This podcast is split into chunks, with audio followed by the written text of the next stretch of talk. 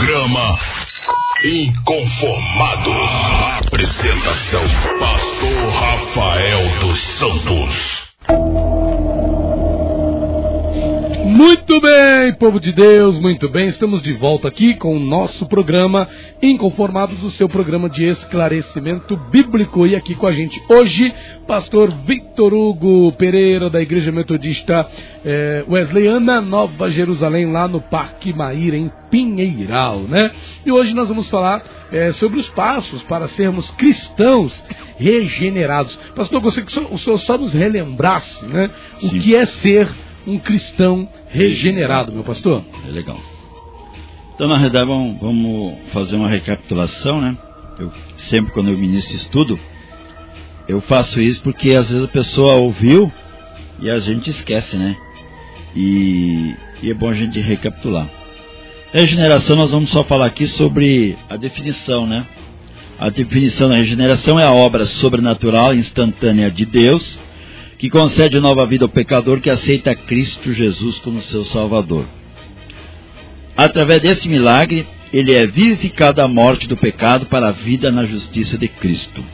Em palavras mais simples, essa nova vida é a natureza divina que passa a habitar no crente mediante o poder do Espírito Santo.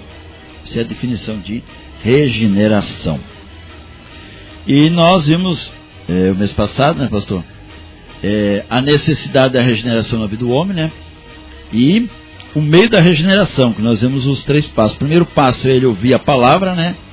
O segundo passo é ele aceitar a palavra. E o terceiro passo é o ato milagroso que vai atuar o Espírito Santo na vida deste homem ou mulher. E ele vai passar a ter uma nova vida, né? É o que a proposta de Jesus para Nicodemos é dizer: Nicodemos, É, há tanto tempo que tu está ouvindo a palavra, conhece o hebraico, conhece todo o antigo lá, principalmente a Torá, mas você ainda não nasceu de novo. E é necessário que você nasça, porque senão você não entra no céu. Então esse aí é o peso do nosso é, apóstolo João, que escreveu no capítulo três de João, né? Seu evangelho. E aqui interessante, pastor, que eu acho que nós não, não chegamos a destacar, é, tendo uma nova natureza. Então o homem, no princípio, o homem tem uma natureza pecaminosa, porque ele é, herdou do Adão e a Eva, né? Alguns não creem nisso, né? Ele peca porque quer e é pecador porque quer, não é porque tem uma natureza de pecado. Romanos sete, do capítulo, a partir do versículo doze até o vinte e quatro, Paulo vai dar uma declaração ali, não quer dizer que ele estava, mas que ele esteve, vamos dizer assim. Que não estava, mas que ele esteve. É, lutando contra a própria natureza dele, né? O que eu quero não faço, o que eu não quero isso eu faço, mas não sei o que faço, mas é o pecado que está em mim. Ele está dizendo, a natureza em mim me impulsiona a fazer o mal. Mesmo que dentro de mim existe uma boa intenção, né? É, de fazer o bem, mas eu não consigo, porque essa natureza de pecado me impulsiona e eu faço o mal. Todos nós temos essa natureza, né? Agora, o interessante com Deus, onde está dando isso lá na igreja, sobre oração, você pode, a gente pode pegar um tempo sobre oração, hein? Muito bom. É bem interessante, e dizer para os irmãos que é, quanta, quanta necessidade nós temos de ter uma verdadeira intimidade com Deus e saber orar, né? Porque hoje nós vemos as pessoas que é, elas falam muita coisa, mas não diz nada, né? E Deus quer de nós, nas nossas orações, uma expressão é, daquilo que está dentro de nós. É o que nós precisamos, né? Então, hoje, é, hoje nós vamos ver o poder da regeneração. Por que, que é a necessidade da regeneração?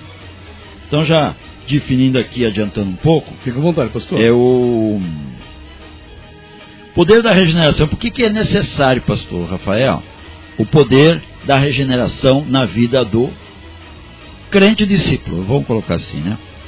A grande mensagem da doutrina da regeneração é que a vida do cristão não é uma simples filosofia, doutrina, escola ideológica, mas sim é uma vida de poder. Mesmo assim, durante quase dois mil anos, o crente tem tido a tendência de perder de vista esse poder, preferindo reduzir sua fé a um sistema de ritos e regras. E hoje nós vivemos, infelizmente, nisso, né? É apenas ritos e, e regra. Em Isaías capítulo é, vinte e oito, treze, vai dizer assim: Interessante aqui, né? vinte e oito, treze diz assim: assim, pois, a palavra do Senhor lhe será mandamento sobre mandamento, mandamento sobre mandamento, regra sobre regra, regra sobre regra, pouco aqui, pouco ali, para que vão e caiam para trás, e se quebrantem, e se enlacem, e sejam presos. Então nós vemos que as pessoas vivem em regras.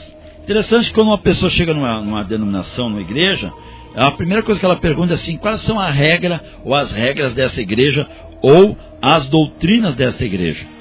Quais são as doutrinas dessa igreja? E aí a pessoa, ou o líder lá, né, vai, é, vai dizer: ó, a regra é essa, essa, essa, essa. Ah, tá bom, então a gente vai cumprir as regras aí, né? E estamos tranquilos. E a grande verdade é que seguir as regras de uma denominação não quer dizer que a pessoa é uma pessoa regenerada, né, pastor? Sim, sim. Então a pessoa está ali, infelizmente, obedecendo a regra. Porque é interessante, pastor, que quando às vezes a pessoa sai de uma denominação e ela vai para outra, ela muda totalmente. Bom. Então, na realidade, ela não estava submissa na, naquela outra lá. Ela não estava submissa. Ela estava submissa por causa que existia aquela regra. Quando ela saiu, ela tira a roupa toda, tira todo o casaco, diz: eu não quero mais. Eu quero andar de outra, de outra forma. Então, na realidade, ela estava ali simplesmente como um fariseu, né? O fariseu estava lá, bonitão. E Jesus, é, eu amo quando Jesus fala ali, que ele confrontava eles: olha, vocês são igual a sepulcro caiado, bonito por fora, mas feio por dentro. Eles ficavam muito irritados com Jesus. Mas Jesus estava falando o que? Verdade, que Jesus conhece o ser humano, né? A personalidade do ser humano, é, que está dentro desse ser humano, né? Então os crentes da Galácia tornaram-se vítima desta mesma tendência. Então a tendência das pessoas é enfraquecer e desviar, pastor. Infelizmente, embora tivesse começado suas vidas em Cristo, consciente do seu poder sobrenatural que os conduzia à vontade, à novidade de vida, aos poucos a sua fé espiritual foi substituída por um sistema de obras sem real poder. Em Gálatas três, lê a Bíblia, que a Bíblia é bom, né, pastor? É ótimo. Lê a Bíblia. Vamos ler a Bíblia, irmão, por favor, lê a Bíblia. É, Gálatas, é, capítulo três, versículo dois e três, é assim. Interessante isso aqui, né? Eu nunca ouvi ninguém pregar sobre isso. Eu tenho que preparar essa mensagem, né, pastor? Você já ouviu pregar isso aqui? Só quisera saber isso de vós: recebeste o Espírito pelas obras da lei ou pela pregação da fé? Sois vós tão insensatos que, tendo começado pelo Espírito, acabeis agora pela carne. Então a gente vê que as pessoas, pastor, ela começa naquela, naquele entusiasmo, né, espiritual, não falta culto e oração, não sei o que lá, aquela, toda aquela coisa arada. Daqui a um pouco o irmão já não está vindo mais no culto de oração, depois daqui a um pouco já não está vindo no culto de, de quinta-feira, não está vindo na escola dominical, e ele vai só regredindo. Então aí você, é, a pergunta é, né, o crente da Galácia precisava recordar que sua nova vida dependia exclusivamente do poder de Cristo, que pode ser desfrutado mediante um relacionamento vivo nele. João, toda a, a primeira, principalmente a primeira carta de João ali, ali está, eu creio que toda a doutrina da vida de um cristão que tem começo e fim, e permanência nos caminhos do Senhor, está tudo ali, pastor. Não falta nada. Paulo deixou ali um negócio, João melhor, deixou ali uma, uma explanação e uma orientação que não tem erro. As pessoas, pelo meu querido, ele, ah, dê umas, dê vinte vezes esse capítulo primeiro de João aí, você vai aprender muita coisa. Interessante que as pessoas começaram no relacionamento de Deus a voltar atrás. É o que acontece, pessoa, para se afastar dos caminhos do Senhor, né? Essa comunhão com Cristo deveria ter sido a prioridade máxima em suas vidas. Será que a pergunta é, será que a pessoa pode perder o poder da regeneração na vida dele, pastor? Essa pergunta você vai fazer para mim, né? Já fiz. Já fez, aí responde aí para a gente, pastor, aproveita aí. Então é interessante que, será que a pessoa perde, pastor? Agora, qual seria o poder dessa regeneração, pastor? Aí no caso você está falando de santidade, de, de regeneração, seria a mesma coisa que santidade? Não. Não. É, a regeneração é uma nova natureza. Então, na realidade, a pessoa, como nós vamos um pouquinho à frente, que a pessoa que não é cristã, ela tem só a natureza de pecado. Então, a tendência dele, noventa e nove por cento, é só pecar. Ele não tem como é, orar para Deus. Ele pode até fazer uma oração ali, mas já volta para a carne de volta. Agora, o crente, quando é regenerado, aí que está o problema, pastor, ou a questão em pauta. Quando a pessoa é regenerada, ela tem uma natureza, e a natureza de Cristo que é acrescentada, ou junta a ele. Aí o homem tem, o crente, né, o cristão, ele tem uma opção, vamos dizer assim. Ou ele vai optar pela regeneração, continuar essa natureza de Cristo na vida dele, ou ele vai voltar a ter a natureza carnal de volta. Então, quando o crente olha, ele olha às vezes para os dois lados, né? Ele é um pouco crente, um pouco carnal, um pouco crente, um pouco carnal. Quando essa história, né, que essa história é bem, bem conhecida, muito falada, que um, que um, que é uma ilustração, que o, o homem tinha duas feras, e aquele mais alimentou é aquele que estava viva, forte, e aquela que ele tirou pouco alimento, ou deu pouco alimento para ela, é a que ficou fraca. Então nós temos dentro de nós duas naturezas. Quando nós nos tornamos crente, aceitamos a Jesus, recebemos a Cristo em nossas vidas. Nós temos uma segunda natureza, a natureza divina. Está lá em primeira João, primeira Pedro um, quatro. Então, não é a natureza dos anjos, pastor, não é a natureza de Adão, mas é a natureza de Cristo, Pedro fala. Natureza de Cristo. Então, na natureza é, é a natureza que Cristo veio estabelecer, que ele não pecou. Porque aquele dia nós falamos lá, né? Peca, nós não temos mais. Nós temos, na realidade, a natureza do pecado, mas agora nós estamos trabalhando com a natureza da regeneração, que é a natureza divina. Então, ela não peca. Por isso que Paulo, por isso que João fala lá, na primeira epístola, quem é nascido de Cristo não peca. Ele está falando sobre a regeneração divina. Mas não pecar não significa que a gente não vai ter a inclinação para o pecado ainda, né, pastor? Porque Sim. a natureza humana é inclinada ao pecado. É. A regeneração não muda isso. Não. A natureza fica lá. A natureza do pecado, você não pode tirar ela. É a mesma coisa que nós entramos em questão, até um dia nós vamos debater aqui sobre Lago de Fogo, né? Até onde eu estava falando para os irmãos, é a mesma coisa que Deus. Deus não, Deus não aniquilou o diabo. Porque ele podia ter feito isso, né? Mas Deus não destrói aquilo que ele já fez. Ele restaura, recupera, e se não der para recuperar o cem por cento, ele deixa em evidência ali, para ter uma, uma, uma, coisa assim, uma demonstração que ele é justo. Deus não perdeu a justiça dele, continua justo. Satanás vai ser lançado no lago de fogo e ele vai ficar lá. E as pessoas também que seguiram ele vão ficar lá. Deus não vai destruir as pessoas, ele, ele não vai aniquilar eles, quiser, eles vão virar pó, não. Eles vão continuar lá, porque Deus não vai desfazer aquilo que ele já fez. E interessante, continuando, Cristo vive no crente regenerado. O conceito de Cristo viver no crente é um pouco difícil de compreender. Fisicamente, o crente não é diferente do que era antes. Aí está a diferença, né? Há, porém, um poder invisível habitando nele depois da conversão, que o fará amar a justiça e odiar o pecado. Quer dizer, aí fica aquela questão, pastor, ah, mas o irmão ali é crente, mas daqui a um pouco o irmão parece que já não é mais, e o irmão parece que ele confunde as naturezas aqui, parece que ele confunde o que quer ser crente, é igual o camaleão, né? Ora está amarelo, ora está verde. E aí nós temos que definir. Através dele os homens serão atraídos a Cristo. Qual a atração que nós vamos ter aí depois de nós recebermos uma, a nova a regeneração ou um novo nascimento?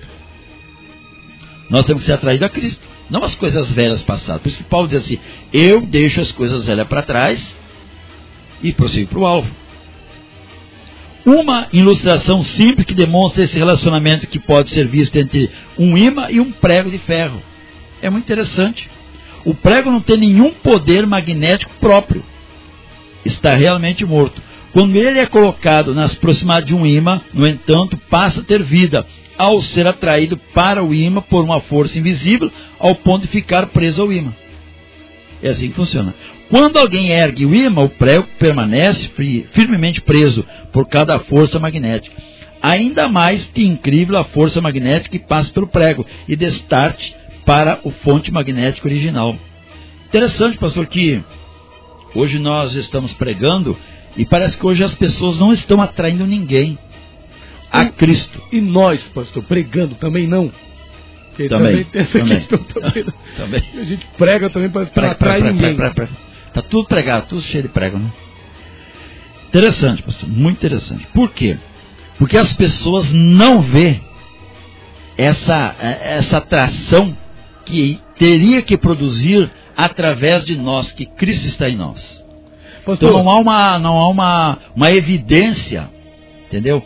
De, de, de, desse sobrenatural de Deus em nós para atrair as pessoas. Mas os pastores, pastor, eu quero pegar aqui um pouquinho nessa questão, porque a, gente, a, a referência da igreja, as referências da igreja são os pastores, né? Começa de nós. Nós estamos, hoje quando se olha para pastores, para líderes, não falando de A, B ou C, sim, mas pode-se observar que há pastores que não passaram por esse processo de uma regeneração, ou talvez não se mantiveram nesse processo. Pastores, são pastores, mas não foram regenerados. É. É, falando aqui nosso ilustre John Wesley, né? Depois de quinze anos de pastor, ele teve uma experiência com os, os moravianos, né? E, e ele falou assim, eu não estou convertido, não. Ele já era quinze anos pastor. John Wesley. John Wesley. Então, é, é, é tudo aquilo o que eu sempre prego, sempre falo, sempre ensino, é que muitas vezes nós não tivemos uma liderança que se preocupou nessa área. Ela só se preocupou é, em juntar pessoas, mas não em qualificar essas pessoas e passar para essas pessoas uma real, uma realidade do que é verdade. Pessoal, quando você fala de qualificação, acho que pega bem nessa questão, que a qualificação que a gente pensa muitas das vezes para preparar um obreiro para a obra é a teologia, é o estudo da sistemática bíblica ali. É. Só que não é dessa qualificação que você está falando, né? É, não, não. É uma qualificação que é, eu já tive no seminário, tive no seminário interno em São Paulo, Guarulhos, é, dois anos e meio lá, e eu percebia, é, em relação aos alunos, né? Lógico, eu já tinha trinta e cinco anos quando eu cheguei lá, aluno lá com vinte e três, com dezoito, que foram fazer seminário. Só que os camaradas eram, infelizmente, carnais. Carnais. cem por cento carnais. Então aí você, aí eu ficava pensando, pô, mas como que esses camaradas vão ser um dia pastor? Se, a, se aqui que já estão no seminário, eles não têm um comportamento de, eh, depois que vão botar a casaca de, de, de pastor, de, oh, agora eu sou pastor, vou engrossar a voz. Não, filho. Isso é lá de berço, filho. Então a, a regeneração é o mais importante na vida. Então hoje que nós temos visto, e temos até na nossa denominação, né, falado sobre... É, discipulado, o discípulo e está dentro desse, desse parâmetro de Cristo aqui, né? Então Jesus disse, sem mim nada podeis fazer. Como que as pessoas vão fazer alguma coisa, como o prego vai fazer alguma coisa, se não tiver o, o magnetismo, o ímã? E quem é o ímã nosso? É Cristo. As pessoas vão ser traídas a Cristo através de nós, que também nós somos o prego que também atrai prego. Não é isso? Somos os pregos que atraem pregos. Claro, tem um lado engraçado disso, né?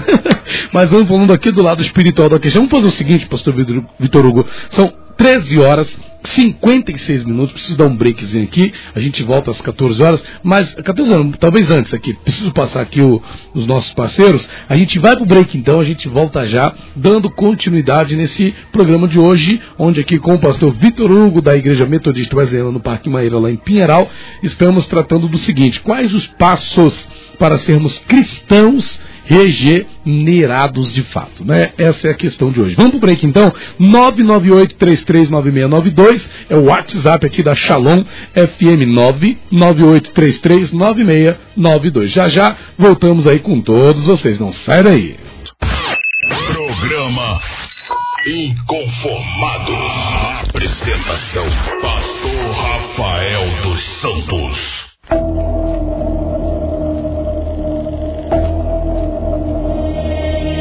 Muito bem, muito bem, muito bem, muito bem, muito bem. Estamos de volta aqui com o nosso programa, com o formato do seu programa de esclarecimento bíblico, que de segunda a sexta-feira está no ar aqui pela Shalom F M noventa e dois vírgula sete, a rádio que traz paz para esta cidade, não é?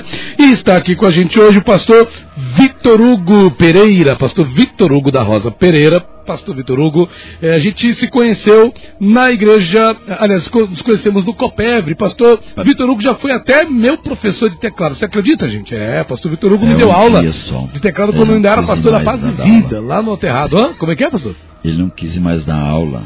Eu não, tenho aula, pastor Victor Hugo é muito ele. refinado. Eu ia pagar cinquenta reais pra ele. Pastor Victor Hugo é muito refinado. Gente, professor de teclado... Viu, professor? Aliás, acordeão. Acordeon. Pastor Victor Hugo é multi-instrumentista, tá, gente? Além de ser também professor de, eh, de cordas... Como é que é o nome, pastor? De, de vocal, como é que é? De falar? Dicção e oratória. Dicção e oratória. Então você, pastor aí, ó, que quer um professor de dicção e oratória, ou Temos que quer... apostila, hein, pastor? E tem apostila, pastor é. Victor Hugo tem apostila pra você, tá? Completinho. Gente, pastor Victor Hugo é um, é um showman, tá bom? Ele tem especialização em várias áreas, tem... Ah, pastor, às vezes tá precisando de um professor para dar uma, pra ministrar alguma coisa aí na sua igreja, pastor Victor Hugo Pereira, e a sua esposa também, que é professora de seminário, a professora, a, a missionária Pastora Rosilene, que vai mandar uns abraços aqui, né? Tem um pessoal ligado aí de longe. Pastora Rosilene, é cá a senhora, viu? A senhora esqueceu alguém? Comigo mesmo? É, comigo mesmo? É, com a senhora oh, mesmo. Coisa boa. Manda um abraço aí pro pessoal. Olha, muita gente ouvindo a Rádio Shalom, não só de Pinheiral, Volta Redonda, mas lá onde já passamos, Paraná.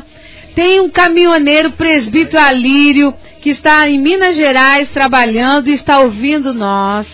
Tem o Alan e a Priscila lá em Queimados. Tem a Patrícia de Aconisa Nilce, em Faxinal, no Paraná. Um beijo grande. A Valquíria também em Faxinal, Paraná, ouvindo a gente. Um beijão. Deus abençoe grandemente, né? Não sei se a Gabriela, no Rio Grande do Sul, em Formigueiro... Muita gente nos ouvindo aí, muita gente compartilhando com a gente, e a gente fica muito feliz com isso, né? E gostando também do pastor, que o, a voz, o locutor deste programa, locutor. né? Maravilhoso. Eles têm gostado muito da sua, mas quando, do seu trabalho, viu, mas pastor? Quando fico perto do pastor Victor Hugo, dá até vergonha. O pastor Victor Hugo tem uma Ai, voz bonita imagina, também. Imagina. Bom, pastor, um abraço para todo mundo aí. Você que está ouvindo, deixa eu aproveitar aqui e fazer um gancho, né? Para você ver, o anunciante que anuncia na Shalom, o, o, ele não é só ouvido aqui na cidade, né? É ouvido até de fora, mas não importa. A pessoa está lá longe, não importa o que, gente. Está sendo ouvido, né? E tem gente aqui da região também ligadinho. Nosso irmão Devanir está dizendo o seguinte, aqui de Volta Redonda, olha, a graça do Senhor Jesus abençoados, olha só, a regeneração é muito importante na vida cristã, mas a renúncia é e será muito dificultosa nas nossas vidas sempre, enquanto estivermos juntos nesse mundo. A paz do Senhor Jesus é o irmão Devanir Lopes, de Vila Brasília, Volta Redonda, Assembleia de Deus. Valeu, irmão Devanir, um abraço aí na sua esposa, viu, em nome de Jesus, obrigado por estar participando. Irmão Endel também, queridão, boa tarde, Deus abençoe, irmão Carlos Eduardo, ligadinho aí com a gente, em nome de Jesus. Bom, pastor Victor Hugo, o, o irmão Devani dizendo, né, que a, a regeneração é muito importante na vida cristã, mas a renúncia é que é o problema, né, pastor? Porque para ser, para viver como um crente regenerado, tem que viver como alguém que está disposto a renunciar também, né? Ou essa renúncia vai ser automática, pastor, se o crente for regenerado? Automática. Nós vamos ver aqui a ilustração. Isso que Jesus falou, sem mim nada podeis fazer. Então o problema das pessoas, elas começaram com Jesus, caminhar uma quadra e depois deixar ele para trás, ou ele continuar caminhando e fica para trás, ou Jesus para frente e ele para trás.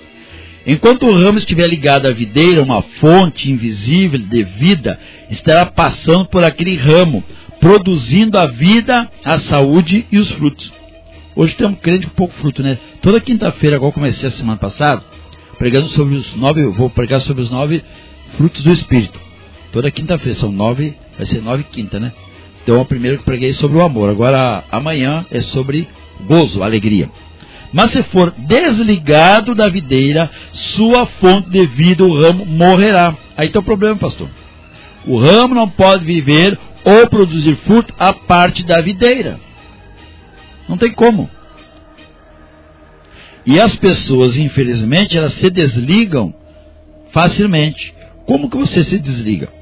Na noite que seguiu, depois de Cristo Jesus ensinar esta ilustração, um dos seus próprios discípulos passou por essa experiência. Na noite que pretendeu a morte de Cristo, conforme diz a Bíblia, né, o apóstolo Pedro inicialmente defendeu Cristo como coragem contra uma guarda, mas depois não teve a coragem de confessar que era um dos seus discípulos, nem sequer diante de uma criada. Imagina lá, Marcos catorze, sessenta e oito, setenta. Mas, mas, mas, o que operou tão grande mudança neste homem, de modo que no momento podia ousadamente enfrentar uma guarda?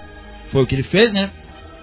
Em outro momento, tudo o que fazia era temer diante de uma criada. Não, pastor, mas aí não poderíamos explicar, tanto no caso de Pedro, quanto também no caso de Judas, que foi porque eles ainda, apesar de seguirem Jesus três anos e meio, esses homens ainda não possuíam, de fato, a presença do Espírito de Deus na vida deles, pastor? Então não tinha como eles terem, de fato, vivido uma regeneração? Não poderia se dizer isso? Jesus não tinha soprado sobre eles? Tinha, né? Acho que foi em João vinte e um, pastor. É. Já foi quase no final.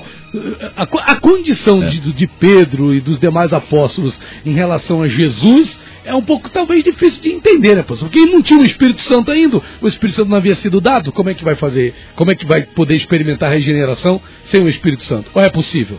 Lógico que é. Não, sem o Espírito Santo, uma coisa é o Espírito Santo. A resposta é que o apóstolo Pedro separou-se da fonte do seu poder, porque Cristo, ele falou, eu sou... Enquanto eu, ele andava com Cristo. É. E se eu sair daqui, eu vou mandar outro consolador, que é o Espírito Santo. Vocês não vão ficar sem essa pessoa. Onde eu estava falando para os irmãos lá, existe... As pessoas não entendem, pastor, tem que ter uma aula boa, né? Pai, Filho e Espírito Santo. O Antigo Testamento, as pessoas não entendiam filho, nem pai. Ninguém chamava ninguém de Deus de pai. Aonde está pai? Não, eles só tinham Abraão como pai. Nosso pai na fé, Abraão. Agora Deus era Deus. Aí quando Jesus vem, ele se apresenta. Eu sou o filho do Pai. Que isso? Quem é o Pai aqui? O Pai é o Criador de tudo. Que isso? Eles não entenderam. Agora imagina, pastor. Rafael está falando para os irmãos. Se você não entende o Pai e um Filho, você vai entender o Espírito Santo? Lógico que não. Hoje as pessoas, os pregadores pregam sobre a pessoa do Espírito Santo? Não. Eles só falam que o Espírito Santo opera, faz isso, faz aquilo. Mas é a outra pessoa da divindade, que Deus é uma divindade. Existe o Pai, que é o Criador de tudo, o Filho, que faz parte dele, e o Espírito Santo, que é o que trabalha em toda a área espiritual de todas as coisas, e é o que conserva, é o que está aqui para preparar a igreja para o arrebatamento, para encontrar com o Filho que está vindo, e o Pai não pode sair do lugar dele. O Pai não fica em pé. Já vi pregador lá que diz assim, e nesse momento Deus se põe em pé. Não se põe em pé, que todas as coisas estão ligadas nele. Se ele ficar em pé, desmancha tudo, desmonta tudo. Ele tem que estar no trono dele, que é fora do sistema deste mundo. Ele tem o trono dele. Aí Deus criou as coisas, ele está acima de todas as coisas, mas ele está fora de todas as coisas. Iminente, imanente, iminente, imanente. Entendeu? Ele não pode sair de lá.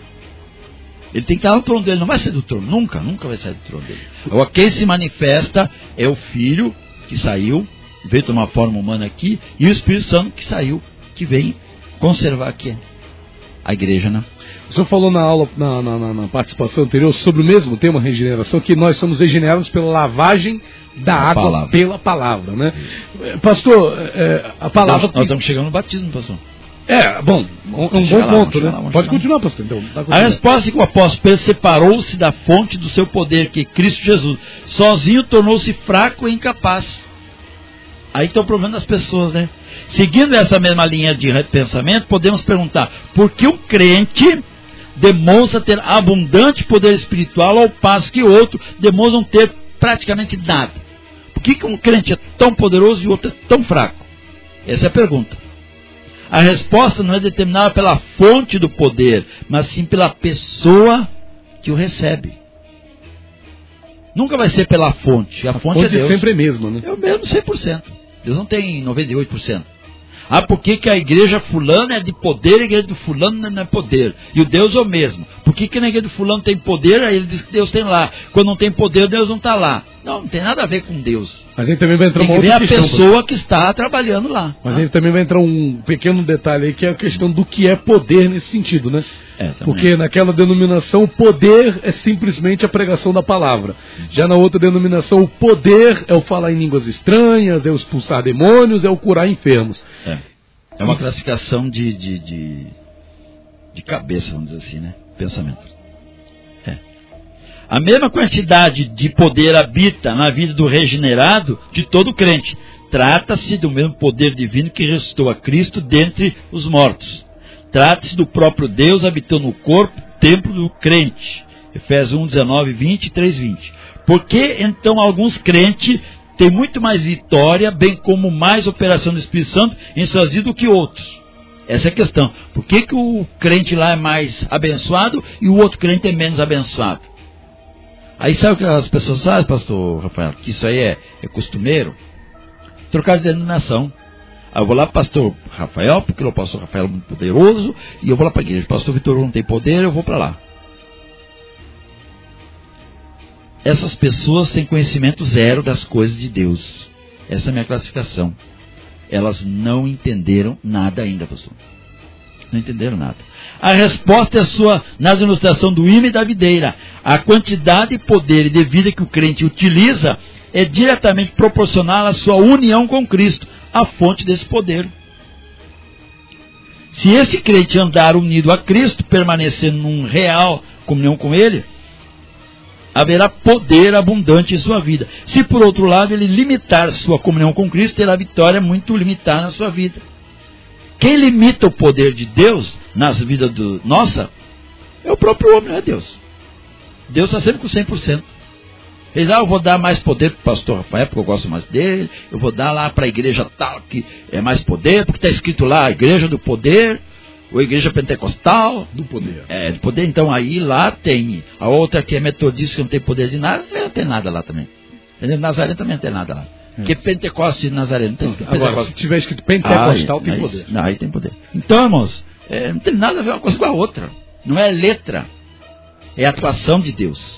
É, a, é, o, é o espaço que você dá para Deus atuar em você. É a mesma coisa que o culto. Hoje o culto tem pouco poder, outro, ontem o culto foi uma benção, pastor. E hoje o culto tá ruim. É ruim você.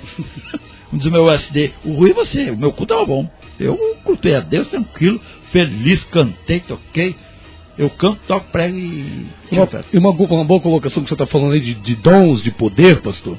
Porque, vamos lá. E aí tem uma outra questão que surge, pastor, em relação a essa questão, que é o quê? É manifestação de dons, ou do que as pessoas chamam de poder. É sinal de regeneração, porque o camarada está lá cheio de poder, né? Está lá cheio de unção. Está lá cheio de glória, cheio de aleluia, até curando e expulsando demônio de pessoas. Mas isso é sinal de que há ali uma pessoa de fato regenerada, pastor? Nós vamos ver no próximo capítulo aqui. No próximo capítulo. A vitória da regeneração. A regeneração é um milagre invisível e justamente por essa razão o, é, origina duas dificuldades sérias. Pastor, duas dificuldades sérias para essa vitória da regeneração, pastor. A primeira é, uma delas tem a ver com crentes professos que não são crentes verdadeiros, certo? Eles afirmam que são nascidos de novo, porém continuam vivendo o pecado e trazendo má fama sobre a igreja. E como que você faz para você mostrar para as pessoas que você é regenerado? O que, que as denominações aplicam? Batismo nas águas. Você nasceu de novo. Aí canta. Nasceste de novo, anda já com Deus. Pastor, deixa eu ser mais atual, né? Eu nasci de novo, nasci de novo. O senhor foi mais lá atrás, vem aqui mais pra frente. É, com meus quarenta e dois atrás, né? Cantar no, no, no batismo. E aí o que acontece, pastor? Não, ele está regenerado, pastor, o que é isso? Quer, irmão? Mas o, o, o meu amigo, ele é carnal, sobressai todos. Não, ele está regenerado, ele foi batizado agora. A segunda dificuldade tem a ver com o crente verdadeiro que chega a duvidar de sua experiência de salvação. Tem aquele outro que é um extremo. que ele até duvida, mas ficou uma bênção. Não, pastor, eu sou pecador, eu, entendeu? Eu tenho umas coisas ainda que não estão... Eu estou, como é que você falou aqui, me convertendo, eu estou me regenerando, eu estou aí, estou no processo. Não existe isso. Então tem aquela pessoa que é um, é um, é um extremista, né? Que ele, ele acha que aquela experiência dele não é suficiente ainda, né? Suspeito constantemente que nas suas lutas e tentações não são perfeitos, o que lhe parece indicar que nunca receberam uma nova natureza. Ah, pastor, mas eu estou tendo luta, pastor Rafael. Uma luta de dia e de noite. Você estava falando para os irmãos ontem, é... como que nós vamos ter vitória se nós não temos luta? E a luta serve para quê, irmão? Para nós aperfeiçoar e crescermos mais. Não é para diminuirmos. Porque todo soldado, que nós somos soldados de Cristo, todo soldado tem que estar na guerra. Todo soldado está em preparação para uma guerra. A qualquer momento vai estourar uma guerra e o soldado está pronto. Ou o soldado vai se preparar na hora que explodir a guerra. Ó, oh, foi declarado guerra.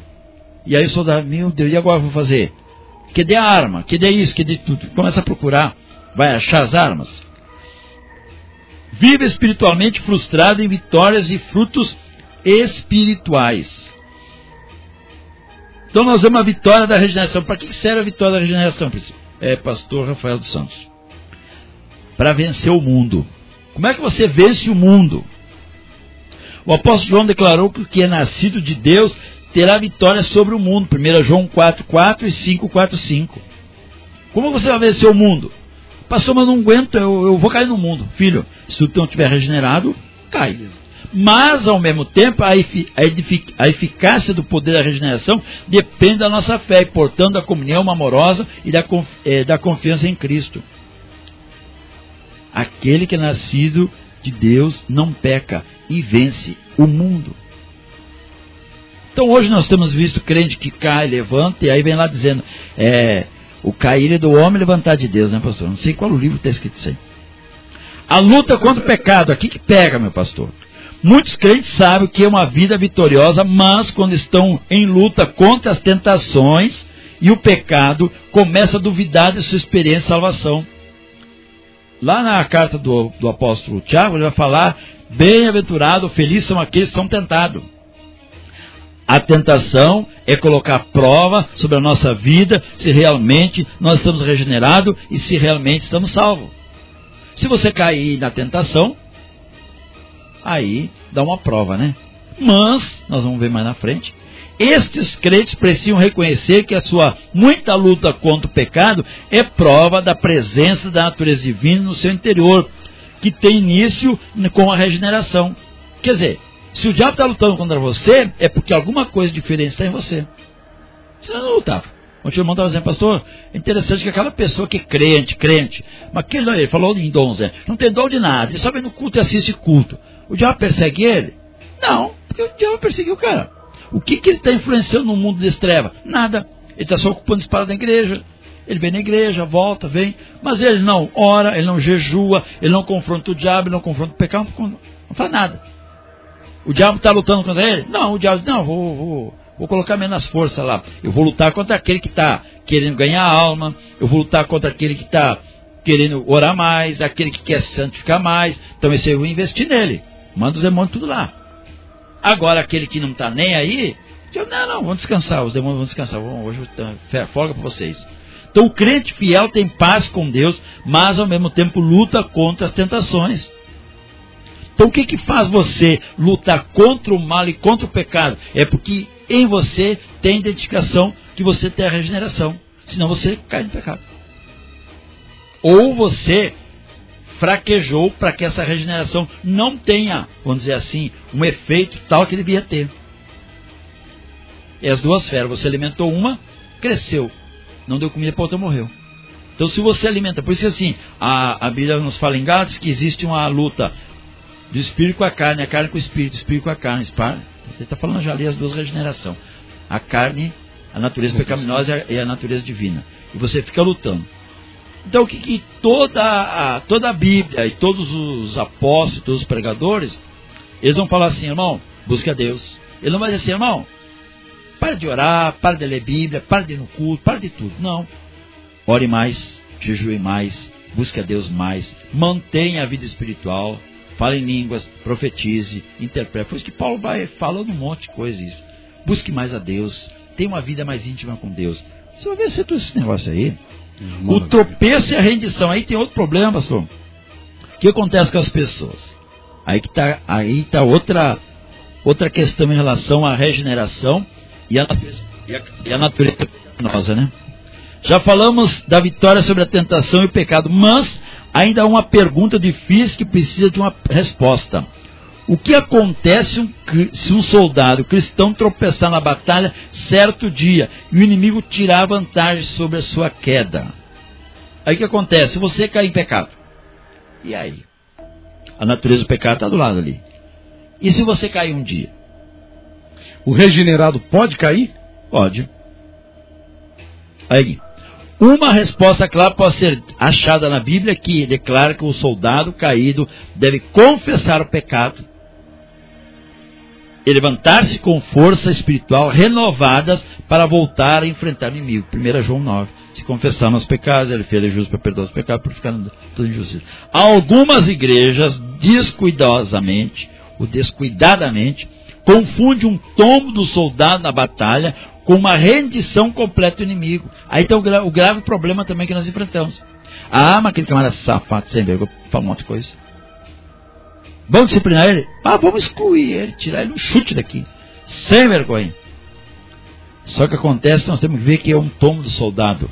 Não é a perda do soldado. Não é a morte do soldado. Então hoje nós temos mais soldado caído na beira do caminho e chutado pela, pela chamada igreja militante, não a triunfante, em relação a, ao soldado que caiu. Ninguém vai lá buscar os soldados, ó filho, volta, volta, recupera-te e vai em frente. O soldado cessa de ser soldado somente depois que perde a vontade de lutar e se rende completamente ao seu inimigo como prisioneiro. Enquanto você tiver força para se levantar e voltar, a regeneração ainda está trabalhando na sua vida para você vencer o pecado, se recuperar. Agora tem pessoa que chega, uma senhora que nós conhecemos, ela falou assim, ó, eu não tenho vontade de voltar para a igreja. O que é isso? Ela conhece a palavra desde criança, ela tem quase sessenta anos. Eu não tenho vontade de voltar para a igreja. Por quê? Ela viu um monte de escândalo, um monte de coisa, escandalizou ela realmente. E ela não tem vontade mais de voltar. Então, como nós vamos classificar esse soldado? Soldado, não que se perdeu, porque tem uma chance que está viva, né? Mas é um soldado que, que está prisioneiro. Voltou a ser prisioneiro do pecado, do mal de volta lá. Isso é interessante, né? Pastor, mas aí o que, que, qual é a vantagem de ser regenerado nisso aí, nessa questão então, pastor Victor Hugo? Se o camarada mesmo regenerado, ele, a regeneração, se for regenerado, não era para ter mais... Não é que não vá cair, o cara pode cair, é. Mas não poderia ser mais difícil esse cara cair? Esse cara tropeçar? Lógico que é, é mais difícil, mas aí o, o que depende é a pessoa dar manutenção a essa regeneração. Lógico. Por que você tem que ouvir mensagem todo dia? Por que você tem que ler Bíblia todo dia? Por que tem que jejuar todo dia? É manutenção. É manutenção na máquina. Se o carro, o veículo qualquer, se você não dá manutenção na máquina, vai fundir. Você tem que colocar óleo e combustível para andar, óleo no motor, combustível para andar, engrenagem, tudo tem que estar tá funcionando. Ah, o carro caiu a roda, quebrou, incendiou, o que está faltando? Manutenção. Você pode ver que quando a Polícia Rodoviária Federal, né, eles falam assim, ó, dê manutenção no seu carro quando você for viajar, olha os pneus, motor, tudo. Para que eu vou viajar, como nós fomos daqui ao Rio Grande do Sul, dois mil e trezentos quilômetros, o... O irmão lá que, que alugou o carro para nós, ele trocou o óleo do motor, nós fomos ver lá, ele trocou o óleo do motor, o carro bom. E só vocês estão tranquilos, vão cinco mil quilômetros de volta, tranquilo, esse óleo aqui dá tranquilo. Nós somos tranquilos, voltamos tranquilos, beleza. Mas houve manutenção. Então por isso que a nossa vida, pastor Rafael, ela tem que ter é, uma preocupação com a nossa vida espiritual. Por que acontece? Por que muitas pessoas se diziam? Porque ele foi lá, batizou, ele acha que o batismo já salvou ele, não precisa fazer mais nada. Não salva nada. Não. Entendeu? Pastor Victor, vamos fazer o seguinte, passando aqui, dando um aplauso aqui, vamos para o nosso break rapidinho de novo, a gente já volta já para o nosso último bloco do programa inconformados de hoje. São quatorze horas e vinte e seis minutos. Vamos para o break, a gente volta. Pastor Victor Hugo Pereira, dando continuidade aqui ao programa, ao nosso bate-papo do nosso programa Inconformado, sobre esse tema precioso que é a regeneração do cristão. Os passos, né, para que nós possamos ter vidas cristãs de fato regeneradas. Quais são os passos para isso? Vamos voltar então, vamos para o break então, a gente volta já dando continuidade. Nove nove oito três três nove seis nove dois é o WhatsApp aqui da Shalom. Ainda dá tempo aí de você fazer a sua pergunta, participar aqui do nosso programa, ok? Vamos pro break então, a gente volta já com todos vocês. Programa Inconformados. Apresentação: Pastor Rafael dos Santos.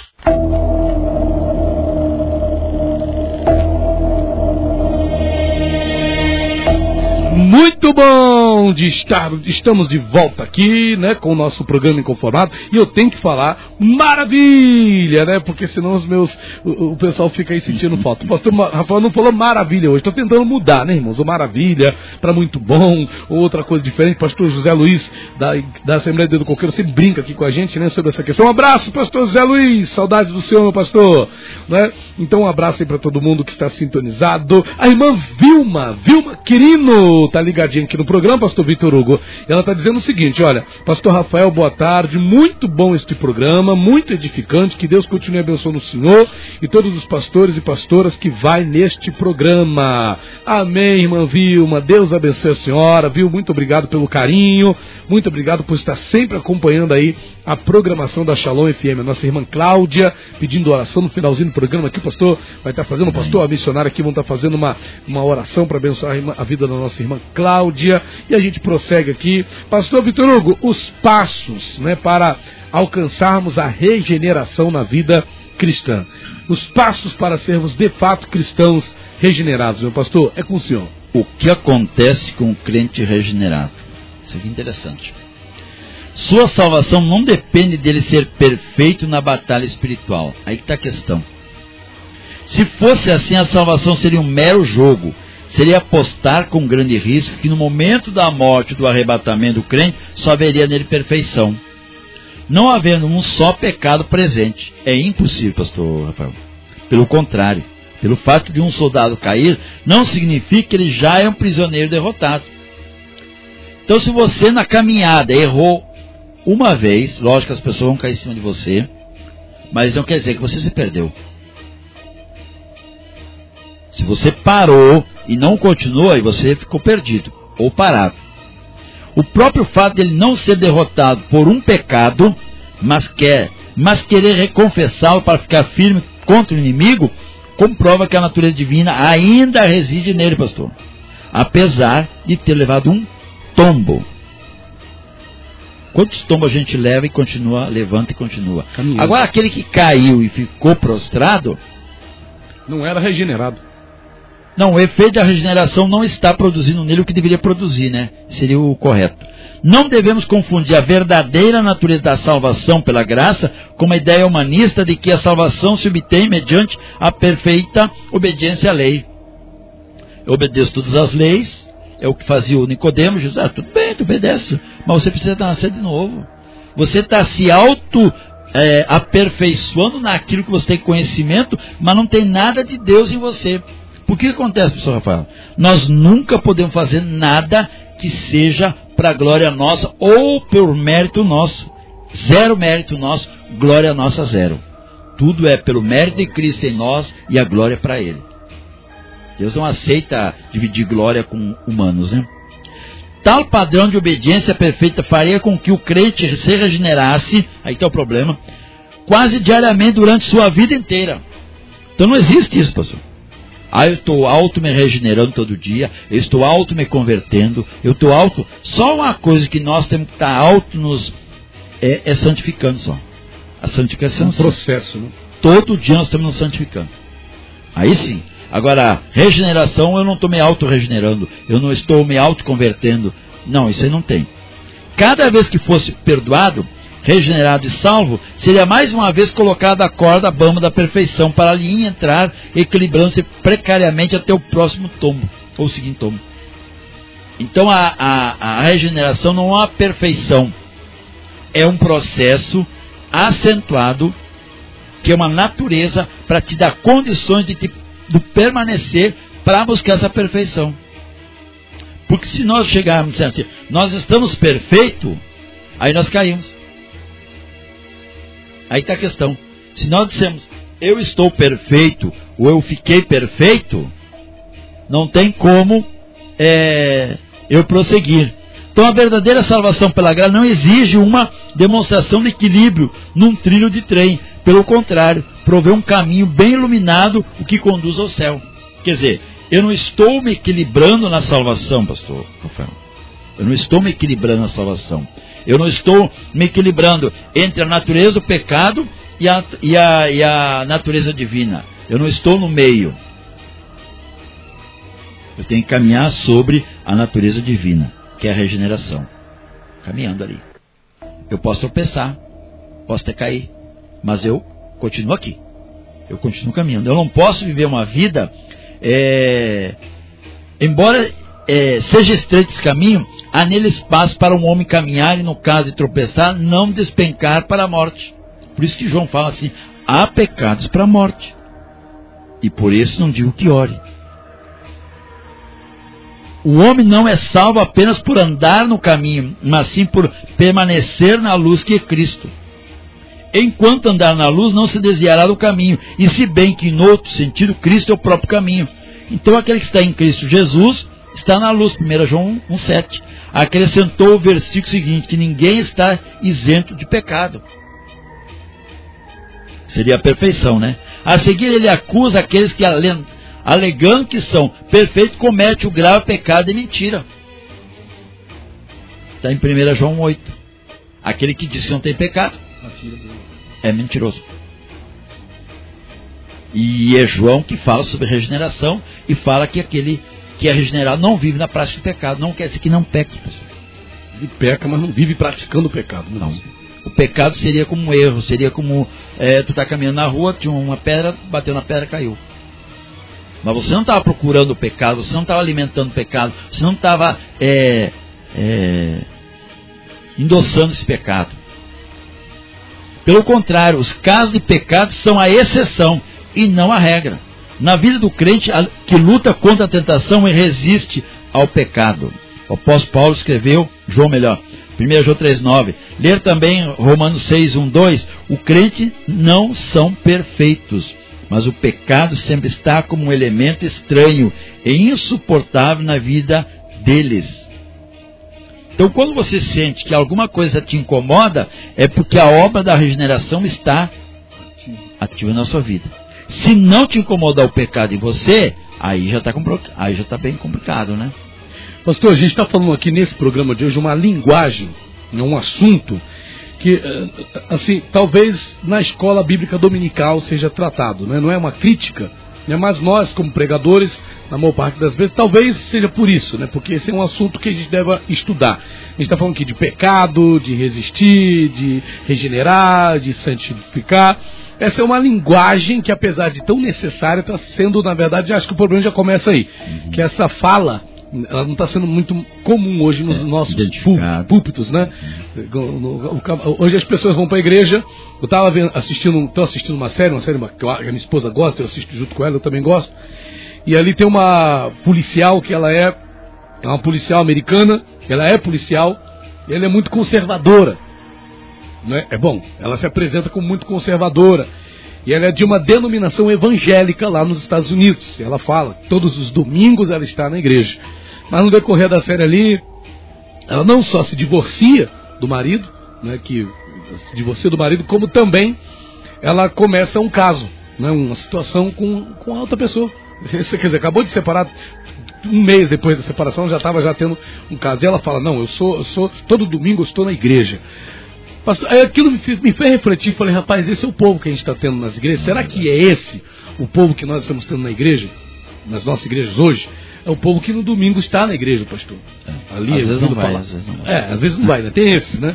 Mas o povo está na igreja no domingo, mas durante a semana, e, é, e não é coisa simples, e não é um errozinho, não é uma falhazinha, são pecados às vezes graves, grotesco também. Grotescos, que Paulo, acredito que João falou, por esses digo até que não ore, talvez seja até esses, Não, lá é sobre o é, blasfêmia da expressão. Então, pastor, então como é que fica essa questão? Os, a gente não... O que, que a gente prega no domingo? Né? O meu sogro estava conversando com o final de semana dizendo que sequer tem ouvido falar da volta de Jesus. É, né? É, tem muito tempo que ele não ouve uma pregação sobre a volta de Cristo. Fala sobre pandemia, aí, mas não fala sobre a volta de Cristo. Pandemia fala toda hora. Eu mesmo, quando prego, sempre estou lembrando da pandemia, né? Às vezes a gente fala... Começa eu nem falo pandemia, mesmo, nem falo. Ai, é, em, em relação ao, ao, ao que você está falando agora, nós vamos lá para Gálatas um. Começaram pela car- pelo Espírito e acabaram na carne. Então é aquela questão, né? A evidência, pastor, a evidência da regeneração. No texto anterior aprendemos que o novo nascimento é evidenciado por uma nova atitude para com o pecado. Neste texto vemos que o novo nascimento também se, manti- se manifesta com uma nova atitude para com Deus e a sua justiça. Atitude esta de amor, devoção a Deus, glorificando-lhe dessa maneira. Nós somos o que? Árvore de justiça. A vida nova que tem lugar pela regeneração pode ser comparada à semente plantada no coração. É uma semente toda especial que brota a árvore de justiça. Está lá em Isaías sessenta e um, três. E também Jeremias vinte e três, vinte e três. Parece que é isso aí. Pelos frutos conhecereis. Outra coisa, pastor, que vai evidenciar a regeneração, pelos frutos. Conforme foi declarado antes, boas obras não produzem salvação. Nem são um meio de assegurar ou manter a salvação. Ah, pastor, mas eu ajudo o pobre, dou cesta básica. Agora na pandemia, então, cesta básica... É o que mais foi feito, né? Então, estas integradas à vida do crente como evidência que ele é uma pessoa regenerada, que vive para Cristo, praticando justiça. Com Cristo, comparou as boas obras do crente a bons frutos, declarando que o crente pode ser identificado pelos bons frutos produzidos na vida. Porque quando os frutos é produzido, não é atuação humana, e sim atuação divina. E se essa atuação divina aconteceu, é porque a obra da regeneração... está lá.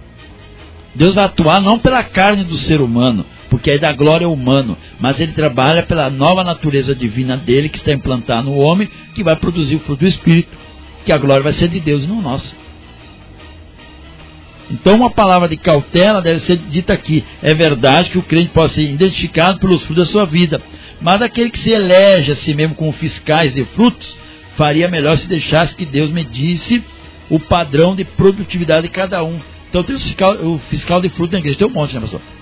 É, irmão lá não está muito crente, não, pastor, só toma cuidado com ele, aquele irmão lá, eu chamo irmão fiscal de, de, de, fiscal de igreja, igreja não precisa de fiscal, igreja não precisa de crente fiscalizando os outros, irmão, cuida da tua vidinha aí, e para de fiscalizar os outros.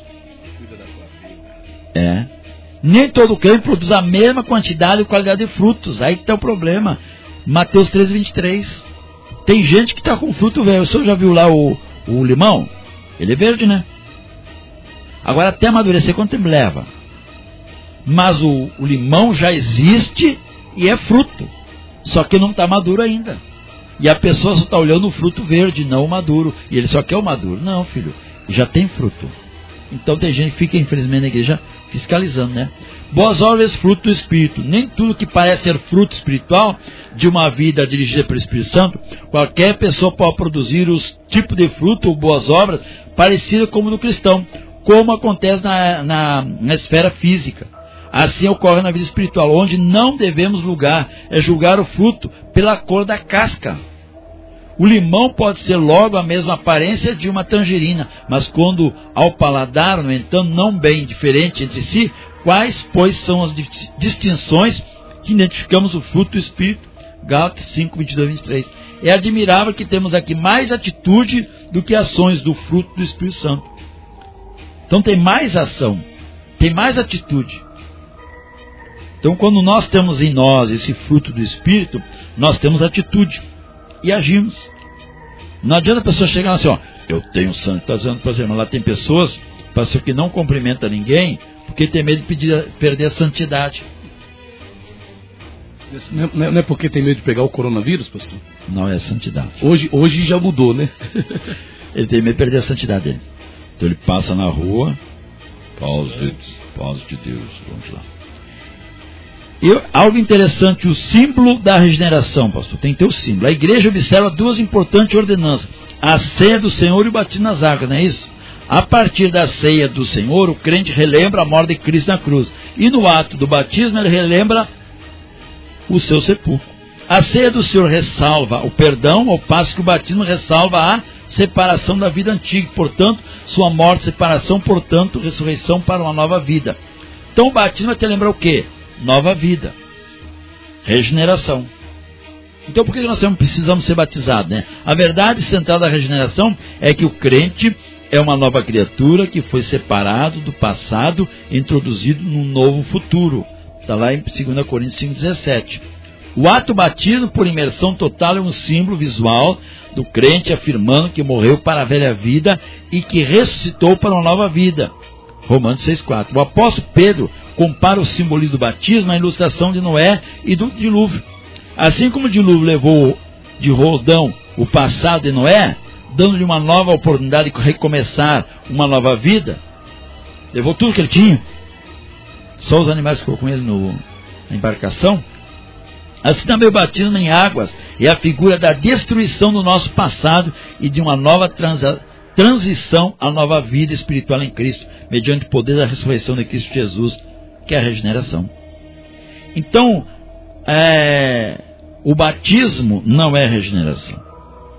Agora, a regeneração precisa do batismo. O passo é esse, né? O passo é esse. A necessidade do batismo. Posso perguntar o seguinte: se o batismo é apenas um ato simbólico, por que eu preciso ser batizado? Essa é a pergunta. É, mas é um símbolo. O que, que eu preciso ser batizado? A resposta é que Deus ordenou este meio de demonstrar diante do mundo um rompimento definitivo com a, vi- a velha vida e o começo de uma nova vida espiritual. O batismo não é uma opção para o crente, e sim um mandamento de Cristo. Mateus vinte e oito, dezenove, Atos dois, vinte e oito e Atos dez, quarenta e oito. O batismo de João Batista serviu para introduzir o batismo de Cristo, e ele batizava o batismo do arrependimento. O batismo não é regeneração. O batismo por si mesmo não resulta em regeneração de alma. É um ato simbólico que demonstra a regeneração já ocorrida na vida da pessoa. Então o que acontece, pastor? Abrupta, abruptadamente ou inexperientemente, e aí tem um monte de palavrinhas que você pode usar, as pessoas, ou o pregador, ou o pastor, ele incorre nesse, vamos dizer, erro, né? Em se precipitar e batizar a pessoa antes de haver uma regeneração na vida da pessoa. E depois achar que o camarada foi regenerar porque já foi batizado. Mas aí entra aquela velha questão, né, pastor Victor Hugo? Tem igrejas que, não sei se a denominação do senhor é assim, eu venho de uma denominação que não era assim, né, que a pessoa, ela entregou a vida para Jesus ali, naquele exato momento, ela já está apta para o batismo nas águas, pelo fato dela ter entregado a vida para Jesus. Uhum. Mas tem denominações que fazem um curso,